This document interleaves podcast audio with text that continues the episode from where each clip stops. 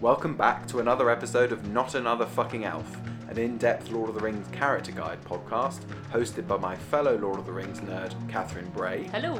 and me, Paul Ridd, also a massive fan of Lord of the Rings. In each episode of this podcast, we look at a different character from Lord of the Rings, what that character's all about, how they come across in adaptations, and any other tangents that tickle our fancy.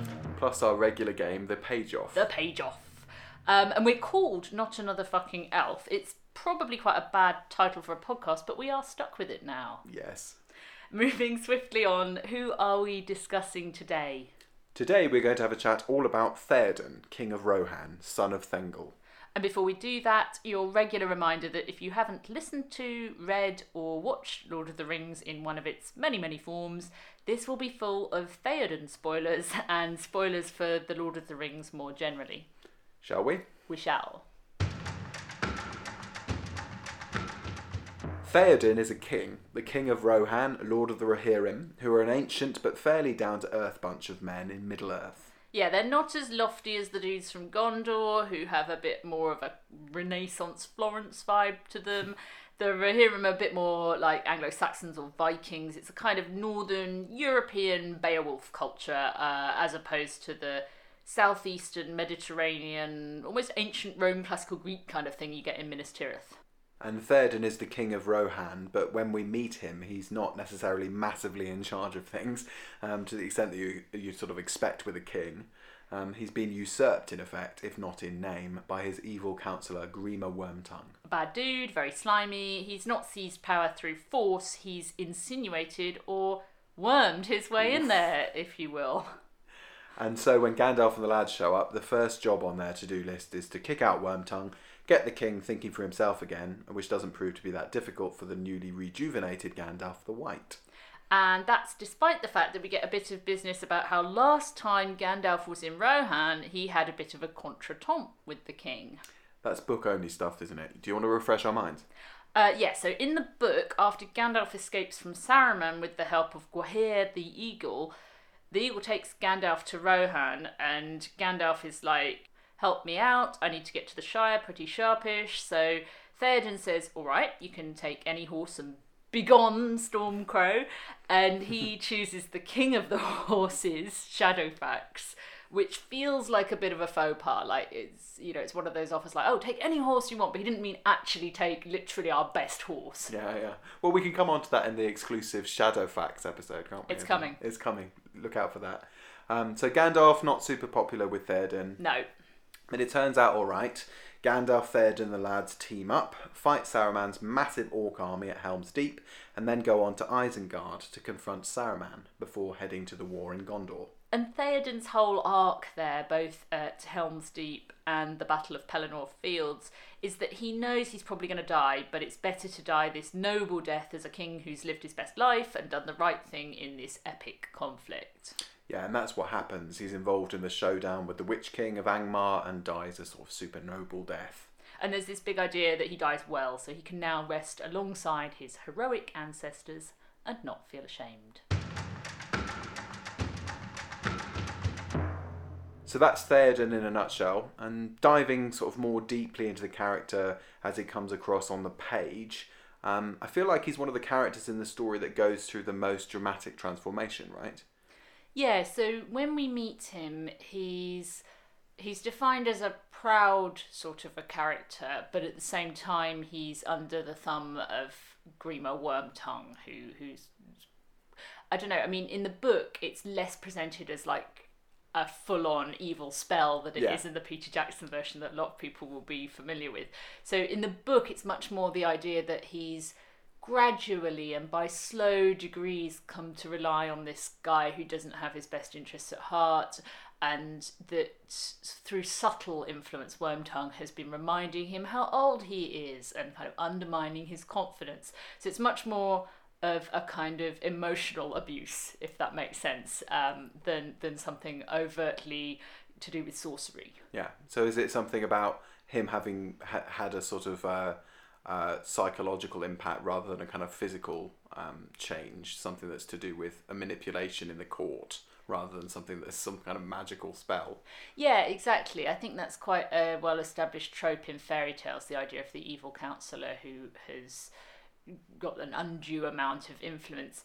And in a way, it's quite a monarchical trope. It's the idea that the will of God resides in the monarch and that other people who seek power are not to be trusted, that, that this counselor has come from nowhere and how dare he be in charge of things. Mm. As it plays out in The Lord of the Rings, that viewpoint is absolutely correct. It's worm tongue is evil, but I think it's interesting in terms of the wider trope. It's this sort of age-old idea of power residing as part of the natural order of things with the monarch, which is, of course, a bit dodgy. Um, and a kind of a way of monarchs marketing themselves throughout history. They would give money to poets and playwrights who produced material that endorsed that viewpoint. Like Macbeth from Shakespeare is kind of that. Macbeth is this unnatural witchcraft influenced usurper versus like the true king appointed by God who he, he murders.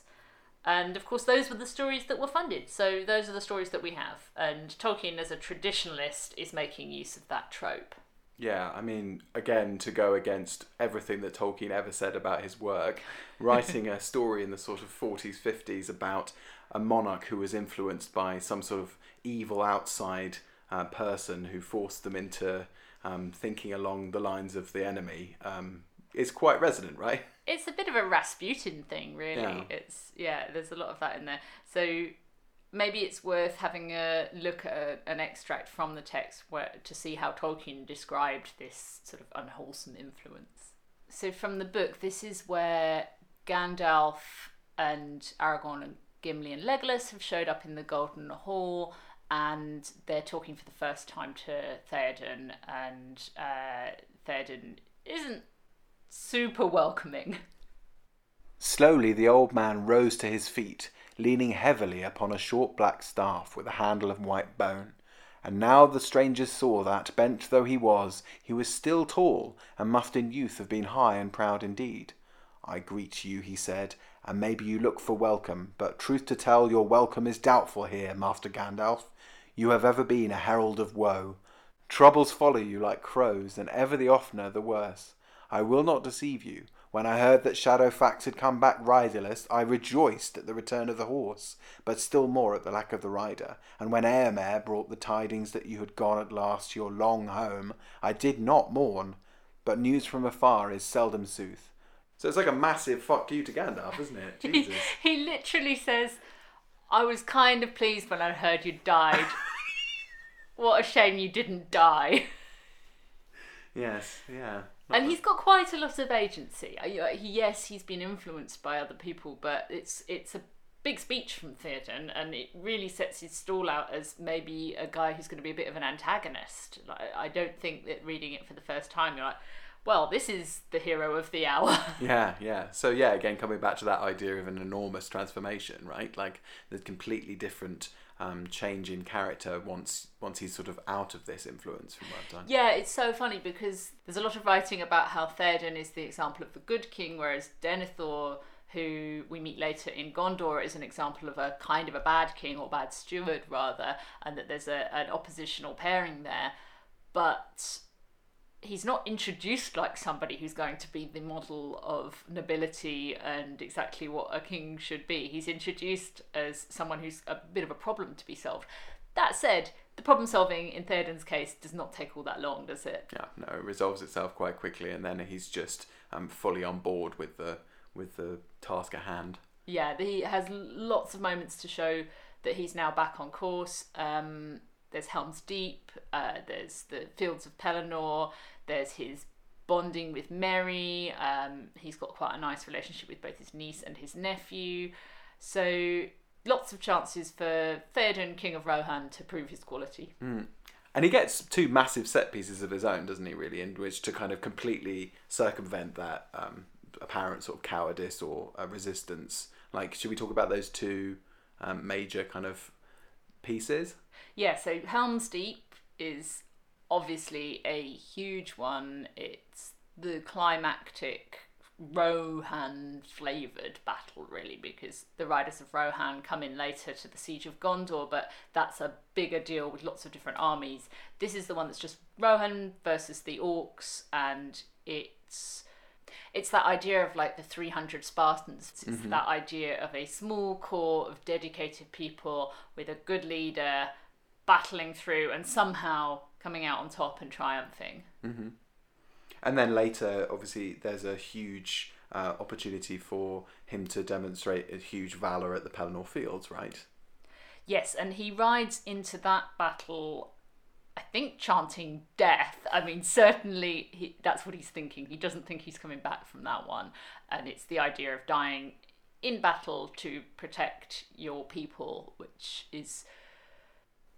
Which is in the tradition of poetry, like the Battle of Maldon, poem from the 900s, which, uh, like from the 8th century, so super old, describing a real historical battle that took place in Essex. Um, and what happened there is like a small number of English guys faced off against the much larger invading force of Vikings, um, led by their, I don't think he's a king, but like a lord who kind of like Theoden goes into this sort of beast mode with this idea of like, if this is to be our end, then I would have them make such an end. And that was a poem Tolkien actually wrote about. He wrote a whole essay about uh, this kind of beast mode in the Battle of Maldon. Um, I'm, I'm actually translating it as beast mode. The actual word is is ofermod in Old English, and scholars kind of argue about whether you should translate it as confidence or arrogance. So I'm proposing beast mode because I think that conveys kind of both of those things nicely. Right, right. And then, of course, that also just sets up a nice contrast with Denethor's behaviour in that particular conflict as well, doesn't it? It sort of is this total, total difference between someone who is completely retreated and not part of things and someone who's right in the battlefield and taking um, great pride in this potentially um, life ending course of action. Yeah, and they both die.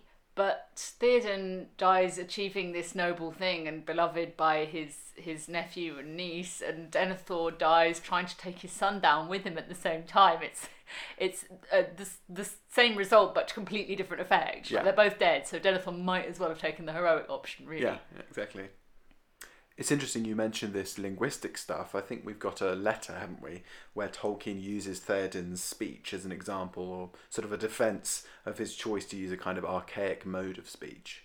Yes, so this is from a letter from 1955 that Tolkien wrote but didn't send to Hugh Brogan, uh, who had criticised and described as tushery Tolkien's style in in this chapter. Uh, tushery is is kind of when people write a sort of bogus medieval style with lots of tush, pish, and Oh, sounds and marry fella, uh, like made up medieval stuff. And Tolkien, of course, is pretty cross about this. He writes quite a rude letter and then ends up not mailing it. But it, we've got we've got the example from his drafts.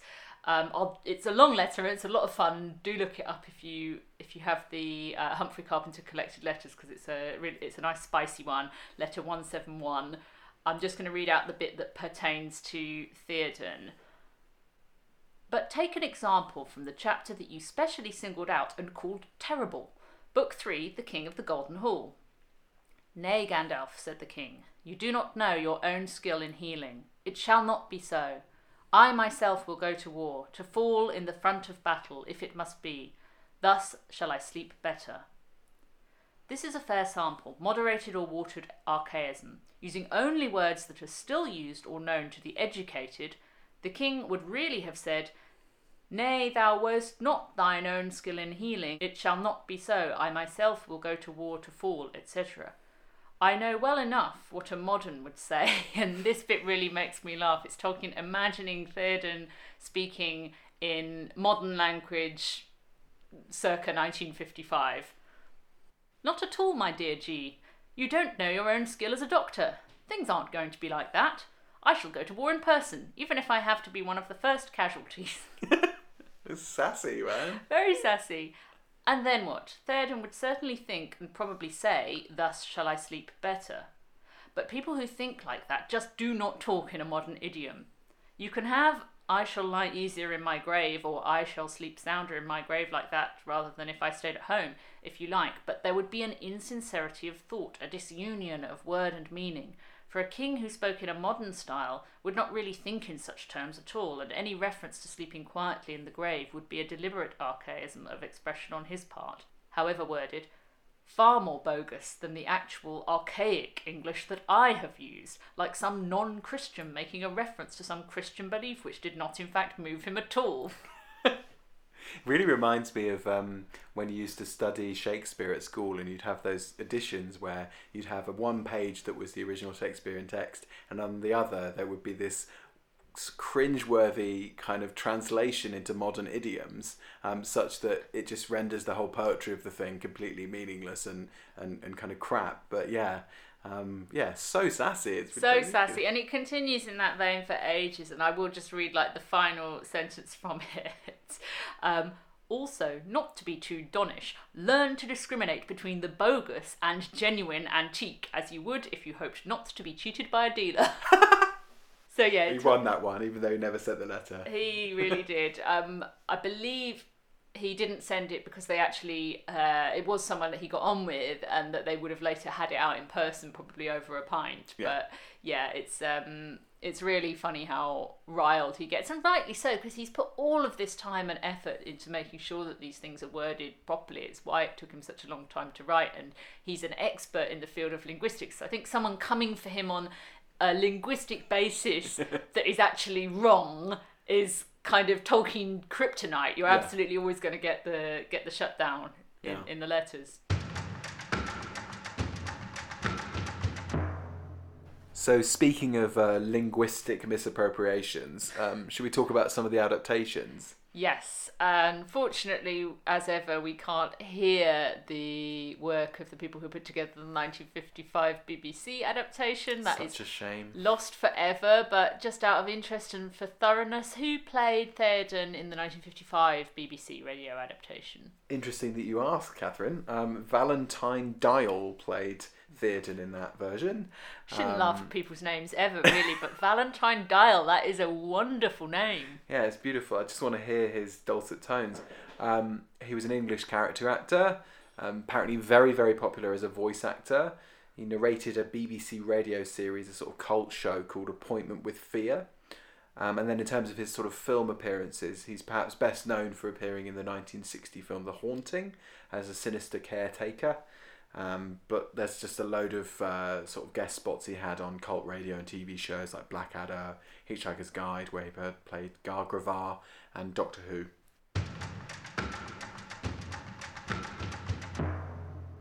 Philip Stone, on the other hand. Yeah, no, Philip Stone in the Ralph Bakshi film. Uh, he played Theoden in that animation. Uh, he's a British actor, and his two most famous performances that I'm sure all our listeners will be familiar with are as Alex's dad in Clockwork Orange, the Kubrick film, and in The Shining he plays Delbert Grady, obviously an iconic Kubrick character. Um, Incredible performance. Always think about his his Delbert Grady, just so spooky and kind of low key spooky. He doesn't overplay it. It's that I corrected them.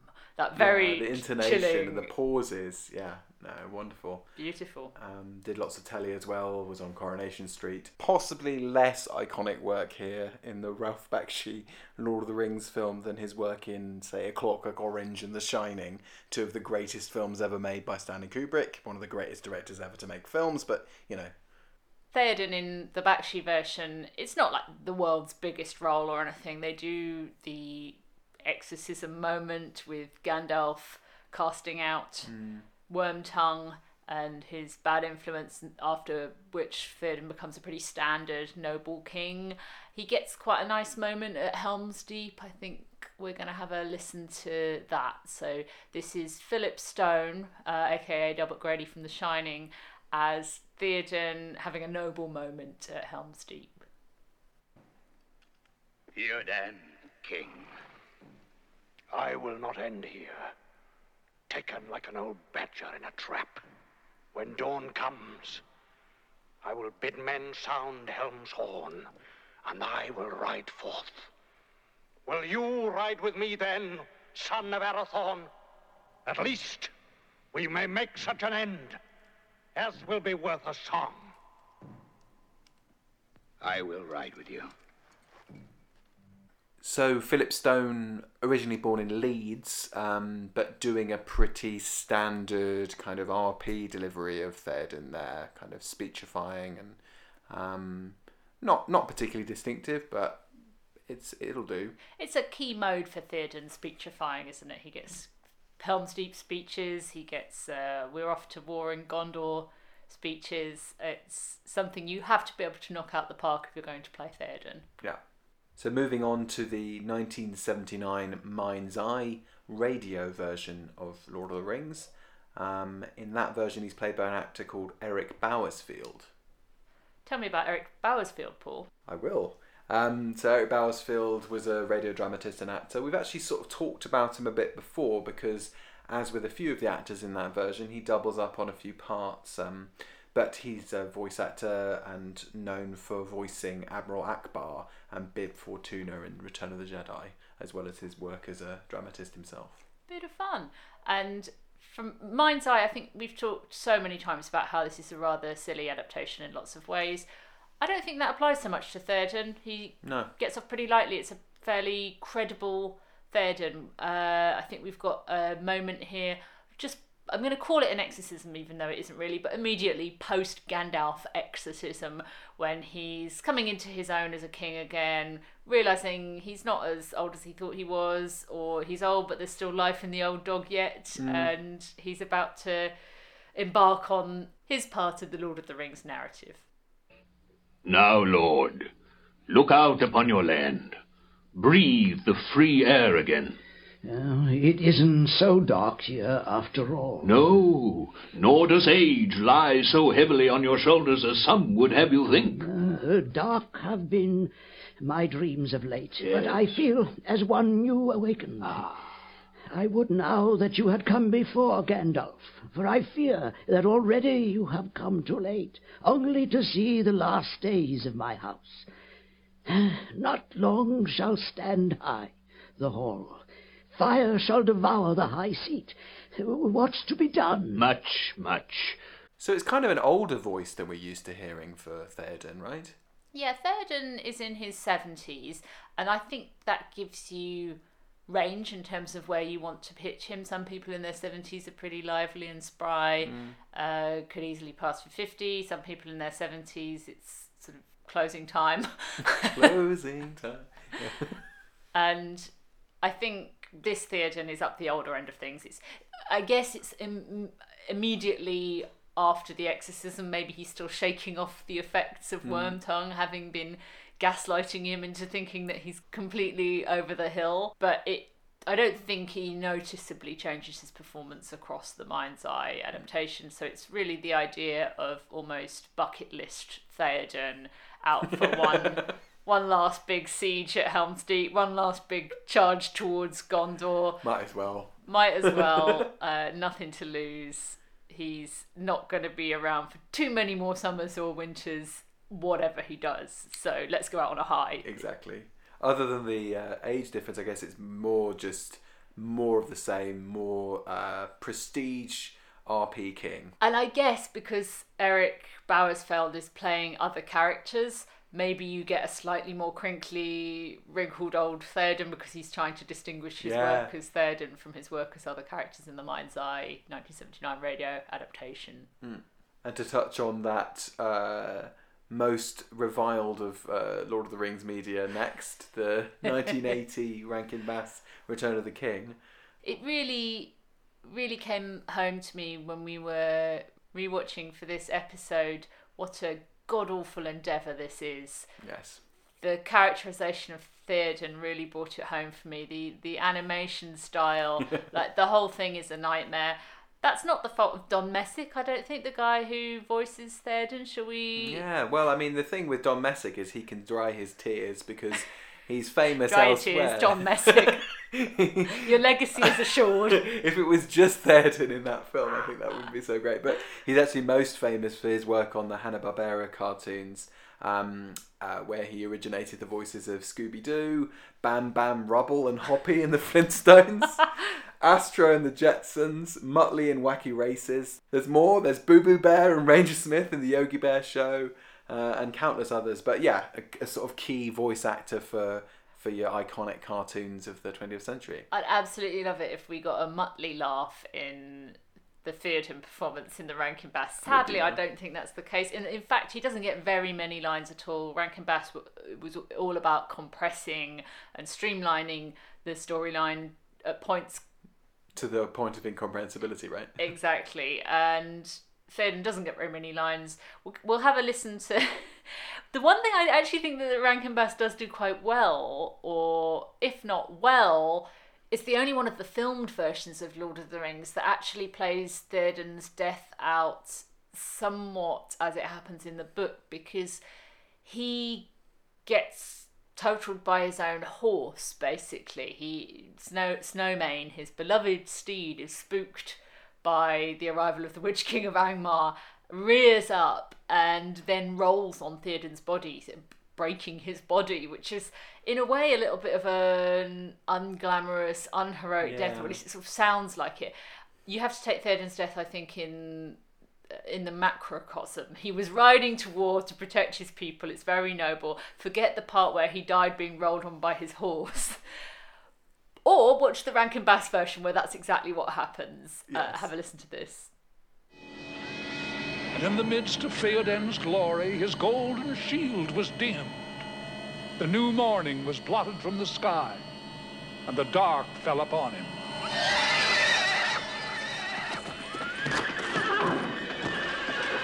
Fear no darkness, Snowmane. No, Snowmane, no!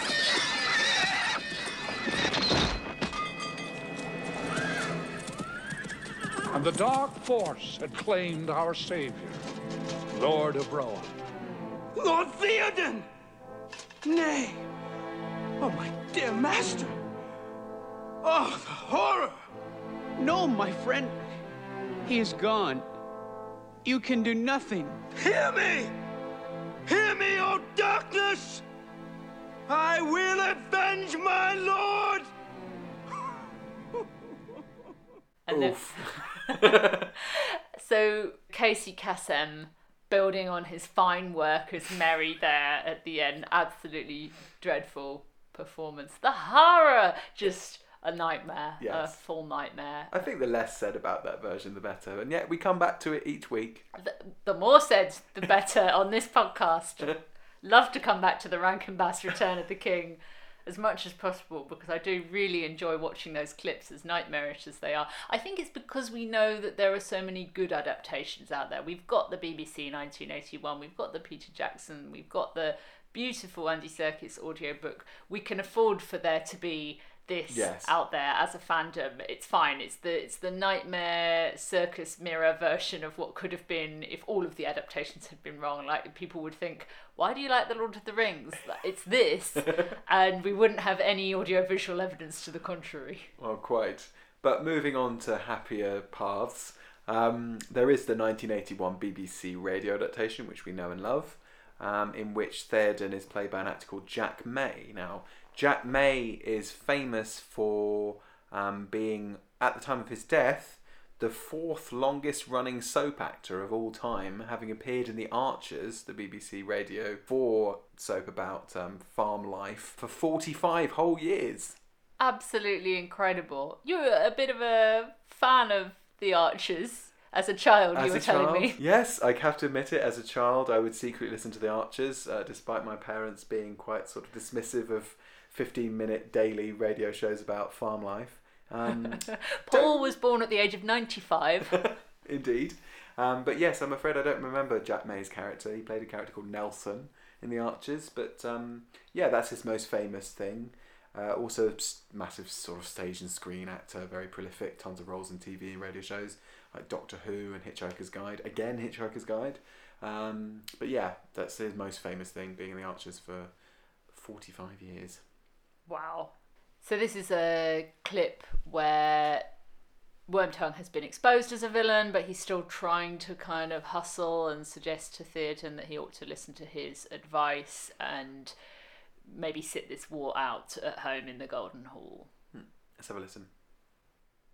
This wizard has bewitched you, and none to be left to defend the golden hall of your fathers and all your treasure, none to guard the Lord of the Mark. If this is bewitchment, it seems to me more wholesome than your whisperings. No! Not one shall be left. Not even Grima. Grima shall ride too. Have pity on one worn out in your service. Send me not from your side. I at least will stand by you when all others have gone. You have my pity. I do not send you from my side. I go myself to war with my men. I bid you come with me and prove your faith. I see. I have come too late. Others whom the death of my lord would grieve less have persuaded him. I like that scene. It shows Theoden in a slightly different mode. It's it's not King making a speech mode. It's this emotionally complex moment of a guy who at least started out genuinely as his counselor and his friend, and then became corrupted along the way. And Theoden is pretty fair, I think. He doesn't say, "Look, execute you, you traitor," Hmm. um, or you know, immediately cast you out. He's giving him options. He's saying, "Come and fight for your people and Yeah. ride with me to war." He's I suppose in a way he maybe feels forgiving because up until that point he and Wormtongue have both been making the same kinds of errors in his view. And there's probably part of him that clings to that idea of Wormtongue as having been sure he's wrong, but maybe it was like a strategy error rather than this deliberate in cahoots with Saruman business because it's I think it's it's much more forgivable from Theoden's point of view in the book and in the BBC version. Um, it's not like dark witchcraft. Wormtongue is putting a logical case that actually being in an open war is not necessarily the ideal thing for the country, and yeah, there's probably a case for that. It's wrong, but yeah, it's it's sort of putting a different side of it. I think. Yeah, it just sort of adds to the cerebral, more psychological impact of that kind of arc.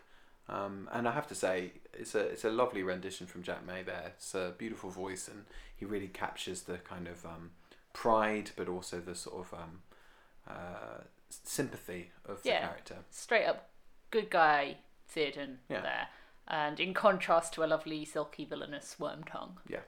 1990 rolls around. Rob Inglis, the audiobook, The Lord of the Rings, read out in its entirety by a man from Australia but who lived here in the UK for most of his life.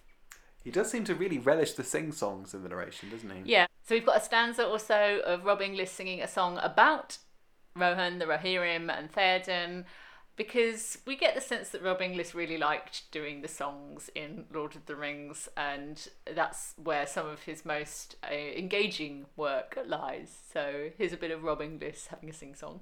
Take it away. From dark Dunharrow in the dim morning, with Thane and Captain rode Thengel's son. To Edoras he came the ancient halls of the Mark Wardens, mist enshrouded. Golden timbers were in gloom mantled. Farewell he bade to his free people. Hearth and high seat and the hallowed places where long he had feasted ere the light had faded. Forth rode the king, fear behind him, fate before him, fealty kept he. Oaths he had taken, all fulfilled them. Forth rode Theoden. So that was Rob Inglis having a little sing song about Rohan and the Rohirrim. Lovely uh, lovely little tribute to Theoden, son of Thengel. again, we touch on this every week. There's a sort of uh, hearthside, um, reading the story to your children kind of quality to Rob's narration. Um, and as with most of the characters, there's a standard voice that he does. Let's have a listen to a bit of that. I can't believe how exciting you've made it sound. People will be really Gather round, children. really pumped for this rendition of Theoden by Rob Inglis. A little sequence of him and Merry talking before they ride off to war. Theoden saying, "You're not coming." The king turned to Merry. I am going to war, Master Meriadoc, he said. In a little while I shall take the road. I release you from my service, but not from my friendship. You shall abide here, and if you will, you shall serve the Lady Eowyn, who will govern the folk in my stead. But, but, Lord, Merry stammered, I offered you my sword. I don't want to be parted from you like this, Theoden King, and as all my friends have gone to the battle, I should be ashamed to stay behind. But we ride on horses tall and swift, said Theoden, and great though your heart be, you cannot ride on such beasts. Then tie me on to the back of one, or let me hang on a stirrup or something, said Merry. It's a long way to run, but run I shall, if I cannot ride, even if I wear my feet off and arrive weeks too late. Theoden smiled. Rather than that I would bear you with me on Snowmane, he said. But at the least you shall ride with me to Edoras, and look on Meduseld, for that way I shall go. So far Stybba can bear you. The great race will not begin till we reach the plains. It's a funny one because I often feel with Rob Inglis, it sounds as though he's narrating this having just walked up a very steep hill, Maybe he had. slightly out of breath. I, I, Maybe the recording studio was on a cliff or something. possibly. Banter. Moving on, the big lad, Bernard Hill. Bernard Hill. I mean, where to begin? Again, every time we do this, it feels like we come to the Jackson films and there's so many sort of iconic uh, roles, and there's so many actors who take roles in these films where it becomes their defining role in a way. Um, it's not. It's not like uh, you know one of the younger actors who appear in this film and then that's the thing that sort of defines them. He was already an established character actor by the point that he played Theoden Bernard Hill.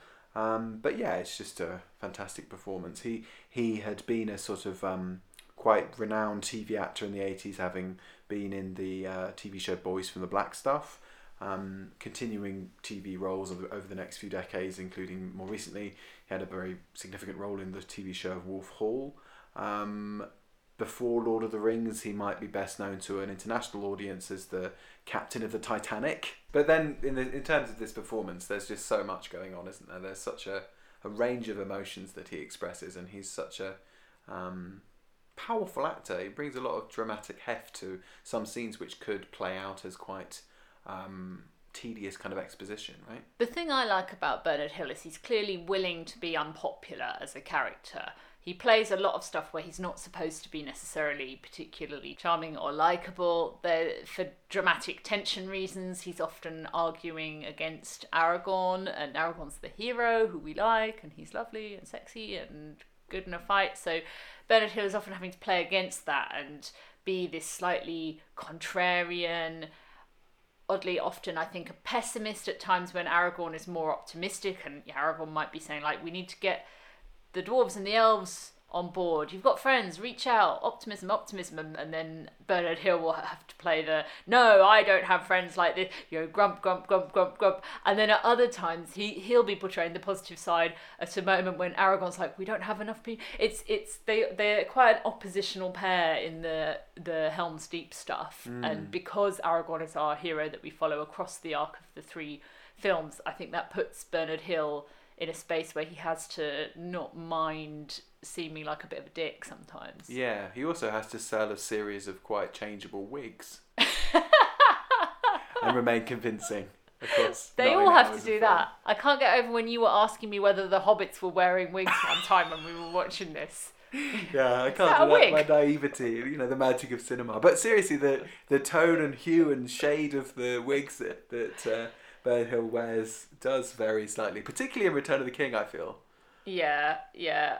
Um, not to criticise the wig work because I think in general the wig Oh, work on. PJ's trilogy is, is pretty great. But uh, yeah, he also has to cope, of course, with becoming a bit of a, a meme. Not to the same extent as Boromir, but I've seen a lot of those. You know, where was Gondor? Thoughts and prayers memes. Yeah. Um, is this it during Yeah. Helm's Deep? That gets repurposed a lot in macros. Yeah, and I, for me, it's "Who Am I Gambling," which is a constant scene I often return to. And we mentioned just now, this is one of those iconic scenes. But I also think if you look at it outside of the kind of lol meme context, it's also a really great performance by Bernard Hill in this moment. They will break upon this fortress like water on rock. Saruman's hordes will pillage and burn. We've seen it before. Crops can be resown, homes rebuilt. Within these walls, we will outlast them. They do not come to destroy Rohan's crops or villages. They come to destroy his people, down to the last child. What would you have me do? Look at my men. Their courage hangs by a thread. If this is to be our end, then I would have them make such an end as to be worthy of remembrance. Send out riders, my lord. You must call for aid.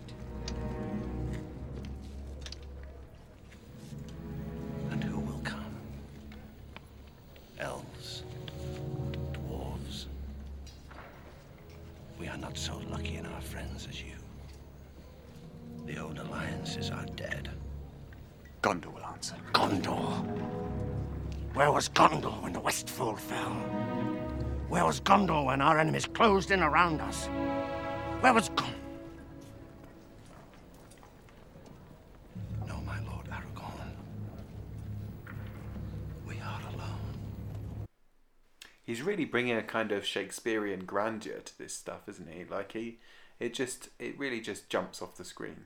People like McKellen, Bernard Hill, uh, Brad Dourif, Mm. Christopher Lee, they really stacked their cast with people who've got the chops, as well as the younger, fresh out of RADA, Orlando Bloom type people. Mhm. And that's lucky because when we look at the death scene that they lumber Bernard Hill with, it's really striking to me how it practically alternates a line that's been made up for the screen adaptation with a line that's from the text. And normally they're quite good at weaving those in, and you you don't necessarily kind of constantly clock a book line versus a Hollywood line. But I think it's really striking in this death scene that we're about to look at. Have a listen. See what you think. See if you can hear the Hollywood versus the Tolkien. I think it is striking, particularly perhaps when you could only hear the audio and, and you don't have the benefit of like Bernard Hill's lovely uh, visual facial expressions.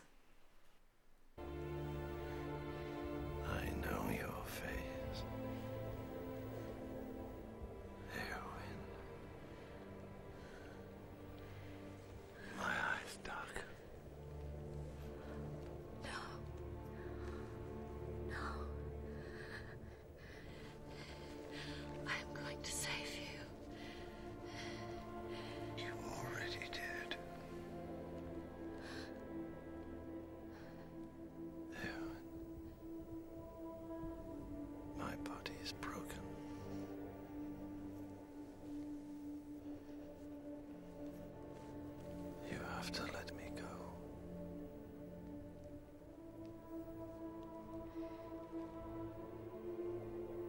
I go to my father's,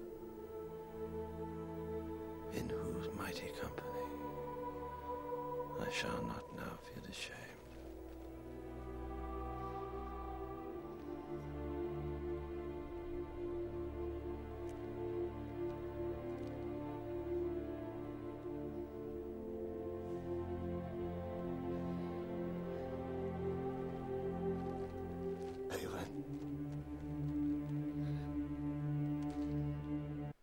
Yeah, so no, I am going to save you. You already did. What is that? What does that mean? We can kind of know what it means in Hollywood terms, but it's just not very Tolkien, is it? No, and also just the the sort of discovery of Eowyn in the thick of battle in disguise. Um, I'm not sure if the sort of even if he's in the last moments of his life, I'm not sure that it really chimes with the character to be suddenly so chill and so you saved me about this grand deception. yeah. And then he gets the really nice stuff about I go to my father's in whose mighty company I shall not now be ashamed. Does that sound like Tolkien? It should because it 100% is. but in the book it's actually said to Merry. He actually doesn't find out that Eowyn of course. disobeyed him and came to the battle. Uh, Merry also disobeying him. And I think maybe it's a nice moment to step back to the book. We try not to do too much of book film comparison stuff because I think there's plenty of material out there where people do a lot of that Mm. and better than we could ever hope to do. So it's not something I want to overly focus on. But I do love this death speech from Theoden in the books. So maybe would you mind, Coleridge, reading a little death speech for us? Then Merry stooped and lifted his hand to kiss it, and lo, Theoden opened his eyes, and they were clear, and he spoke in a quiet voice, though laboured. Farewell, Master Holbytla, he said. My body is broken, I go to my fathers. And even in their mighty company I shall not now be ashamed. I felled the black serpent, a grim morn, and a glad day, and a golden sunset. Merry could not speak, but wept anew. Forgive me, Lord, he said at last, if I broke your command, and yet have done no more in your service than to weep at our parting. The old king smiled. Grieve not, it is forgiven. Great heart will not be denied. Live now in blessedness, and when you sit in peace with your pipe, think of me, for never now shall I sit with you in Meduseld, as I promised, or listen to your herb lore. He closed his eyes, and Merry bowed beside him. Presently he spoke again. Where is Eomer? For my eyes darken, and I would see him ere I go. He must be king after me, and I would send word to Eowyn. She, she would not have me leave her, and now I shall not see her again, dearer than daughter. Lord, Lord, began Merry brokenly, she is. But at that moment there was a great clamour, and all about them horns and trumpets were blowing. Merry looked round. He had forgotten the war, and all the world beside, and many hours it seemed since the king rode to his fall, though in truth it was only a little while. But now he saw that they were in danger of being caught in the very midst of the great battle that would soon be joined. It's interesting, isn't it, the way that this touches on something that is often a problem when you're staging death scenes in battlefield um, sequences in whatever film you're talking about.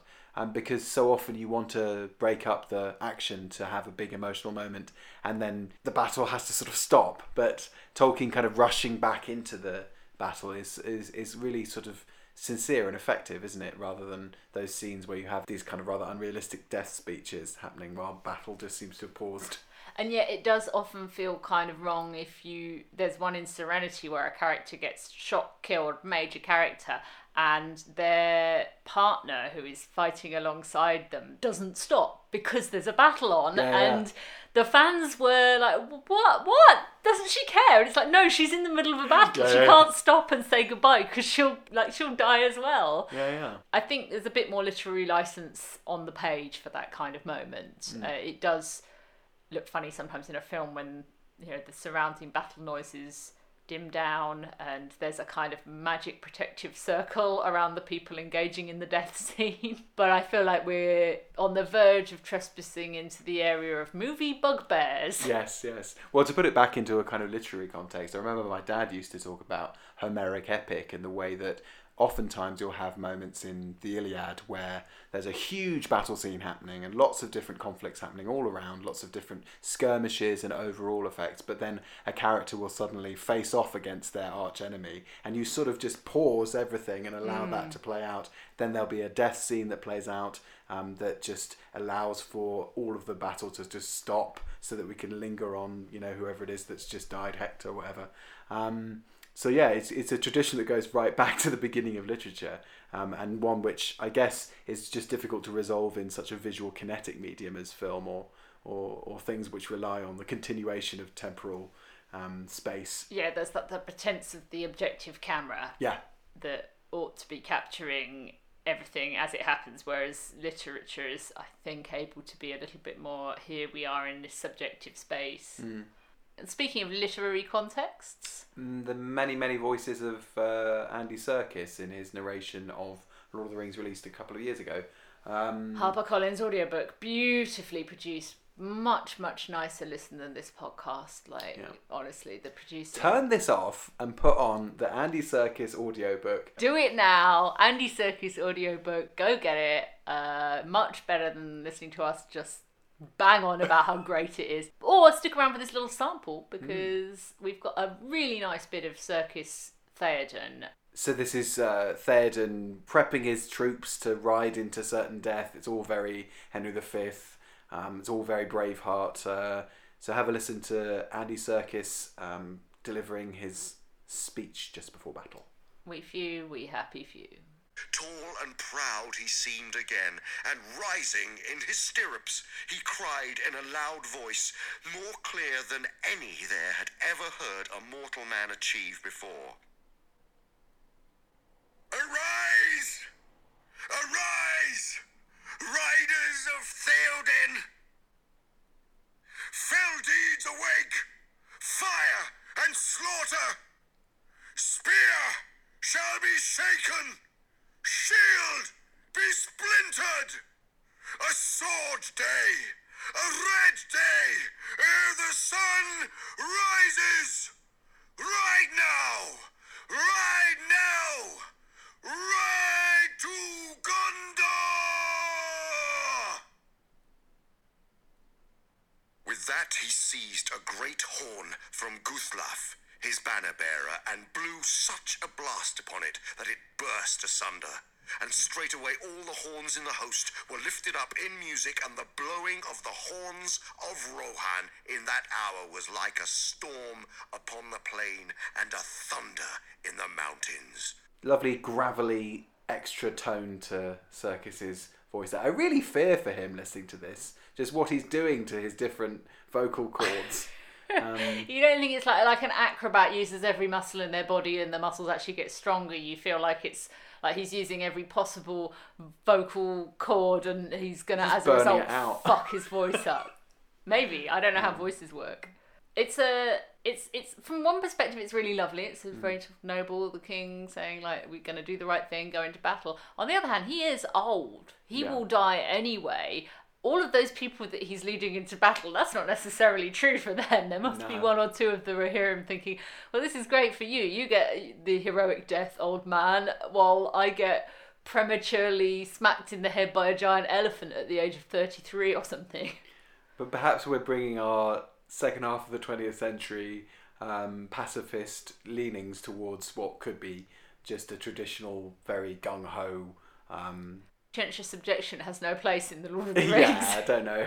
It doesn't, does No, it? It's the people not that- at who all. want to stay at home and will eventually get taken over by Mordor. It's, Yeah. and Tolkien would obviously deny that that's got anything to do with World War One or Two. Um, but yeah, I think it's sort of in there, isn't it? That idea that you have to go and um, do what is necessary. I mean, he's not big on the idea that war is glorious in its own right, but it's that idea of that he expresses through Faramir, the character that he said was closer to himself than any other character. I love the sword not for its brightness, but for that which it protects. Yeah. Obviously, we've touched on Theoden as a kind of monarch, the good king, that sort of stuff. I think there's also really an interesting thing about the character on a more personal level that is around grief and the way that he intersects with death. Because as we've heard in the clips, he's someone who passes away in the course of the narrative. Um, he's also someone who, as we meet him, has just lost his son.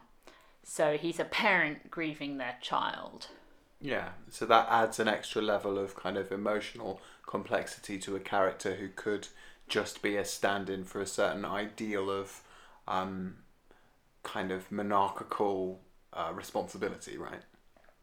Yeah, and Tolkien doesn't give it that much page time in the book, this idea that he's mourning Theodred, but I think it is in there, and Peter Jackson includes a really, the really nice scene where he, first of all, realizes fully that his son is dead because in that version of events he's been so under the influence of Saruman and Wormtongue that he hasn't really processed that that's what happens. So we get a funeral with Eowyn singing, and Theoden says, you know, no parent should have to bury their child, which I do think is just genuinely quite moving. And it's it's like you know, yes, he's a king, but he's also a man. Yeah, and it gives a kind of human sentiment to things that might feel quite Hollywood, but with Bernard Hill delivering those lines, it's a, it's a, it's a moving moment. Yeah, and I don't think it makes it into any of the other screen adaptations. I mean, obviously, you're not going to get like that. You're not going to get that in the Rankin Bass or in the Bakshi.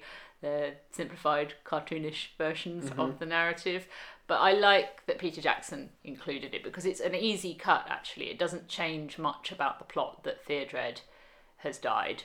Mm. Um, so you could lift it out, and it's not in the theatricals, obviously, but um, to include it in the extended feels like uh, an example of extended material that is rounding out the depths of a character rather than extended material that's there as a fan service moment to include a detail that we'd otherwise lose. It also adds another level of mirroring with Denethor as well, right? In terms of Denethor's arc and having a completely different approach to the idea of uh, filial death.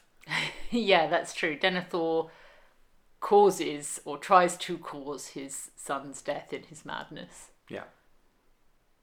And then ultimately, I suppose there's also the idea that kind of uh, relates to an ideal of, of monarchical tradition where you have a character like Theoden who is sort of preoccupied with legacy as well. For sure, he's really worried about the uh, this idea that he's a lesser son of greater kings, and then you add to that the death of his son. It's really this idea that not only have you lost that person, but very, you know, what's it all been for then? Mm-hmm.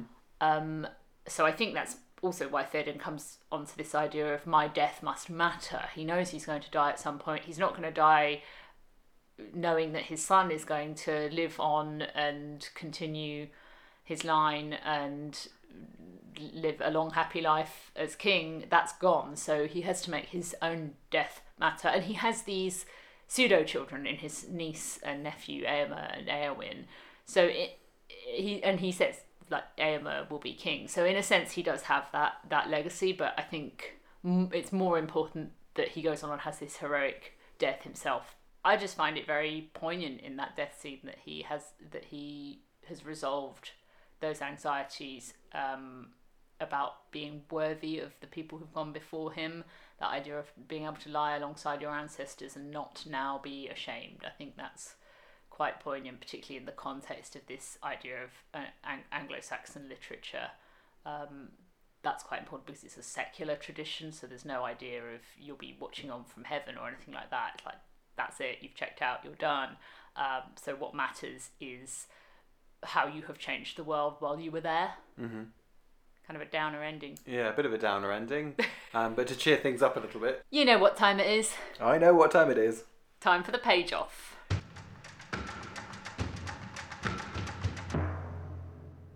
Yes, this is our competitive game that you can also play at home with any edition of Lord of the Rings and any online Lord of the Rings quote generator.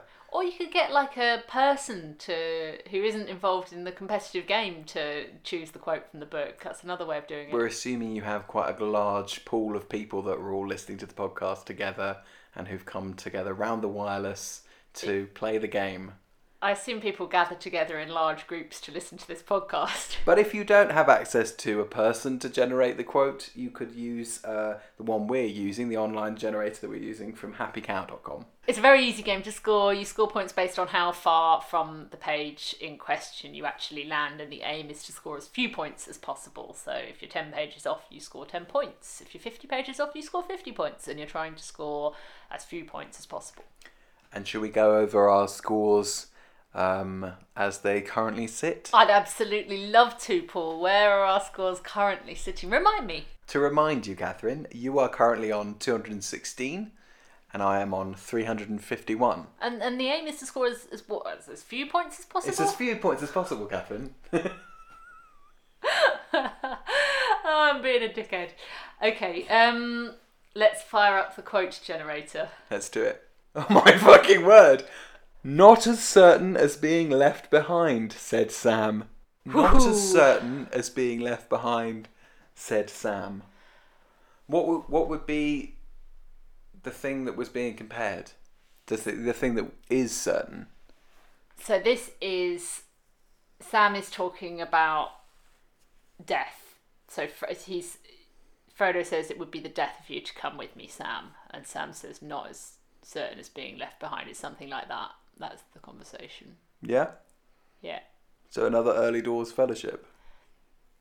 Or is it I'm pulling faces at Paul trying to put him off. Uh, maybe I should go first. Yeah, you go first. So I think is where this is after Boromir has tried to take the ring from Frodo, Right. and Frodo is trying to escape on his own, and Sam comes after him, Right. which means it's the end of Fellowship, but very end. Like Yeah.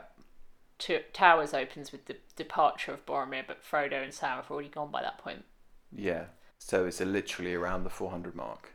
I think possibly like a 390 type of guess, but I'm not sure. Oof.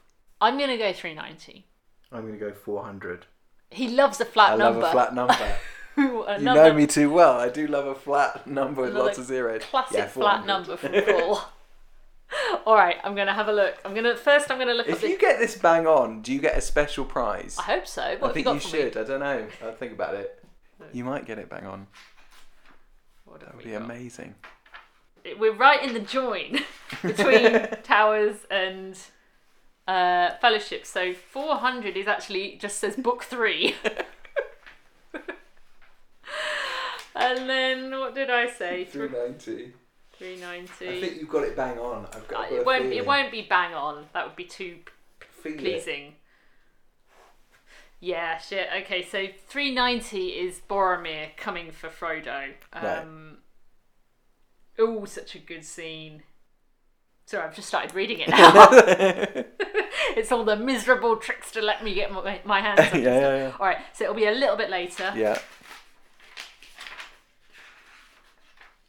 Yeah, okay, so it's 397. So you've actually Whoa. You've actually won the points. Well, Whoa. we both won points, but yes, it would be the death of you to come with me, Sam, said Frodo, and I could not have borne that. Not as certain as being left behind, said Sam. Oh, they're so pure, those guys. Well, I'm just very, very grateful that at your prompting, I will admit, I did not plumb for something in the early 60s. Yeah, I could have really sold you up the river Yeah, there. yeah, yeah. yeah, Paul, is it? Yeah, Is it? it's Scouring of the Shire. It's the end. It's the end. okay, so I have scored seven and Paul has scored three, an incredibly uh, good round for both of us. That puts me on. So I'm on two, two, three. And I am on 354. Three, five, four. Good, uh, good round for Paul. Well, I've stabilised slightly rather than rather than collapsing into a pit of doom. Yeah, he's not uh, fallen with the Balrog into the pits of Moria. He's he's clung on. I've just stuck it out. Thank you for listening to Not Another Fucking Elf, a Lord of the Rings character guide podcast by me, Paul Ridd. and me, Catherine Bray. We are a self produced podcast. Please follow us at Not Another Elf on all good social media platforms. Let us know what you think, and it would be great if you could give us not one, not three, not seven, but five stars for Mortal Podcasts on your podcast app. Thanks to Tommaso Alietti for handling the digital wizardry, Anthony Ing for our music, and Charlie Shackleton for our lovely cover art. All clips are copyright their respective copyright holders, and we strongly urge you to go out and buy the 1978 Ralph Bakshi Lord of the Rings, 1979 Mind's Eye radio adaptation, 1980 Rankin Bass Return of the King, 1981 BBC Radio Lord of the Rings, 2001 New Line Peter Jackson Lord of the Rings, and the 1990 Rob Inglis and 2020 Andy Serkis Lord of the Rings audiobooks, both from HarperCollins. and buy the book. So many nice editions of the book out there. We also recommend the Humphrey Carpenter biography as a starting point if you're curious about the life of the man himself, and the collected letters, also collated by Humphrey Carpenter with Christopher Tolkien. Make sure you subscribe so you don't miss next week when we're looking at a big fan of smoking. That's your clue for next week. Next week's character is a big fan of smoking. This has been Catherine Bray. And I'm Paul Ridd. And that's it for now. That's the end of the podcast. Yet I hope that ere long you will return to my land.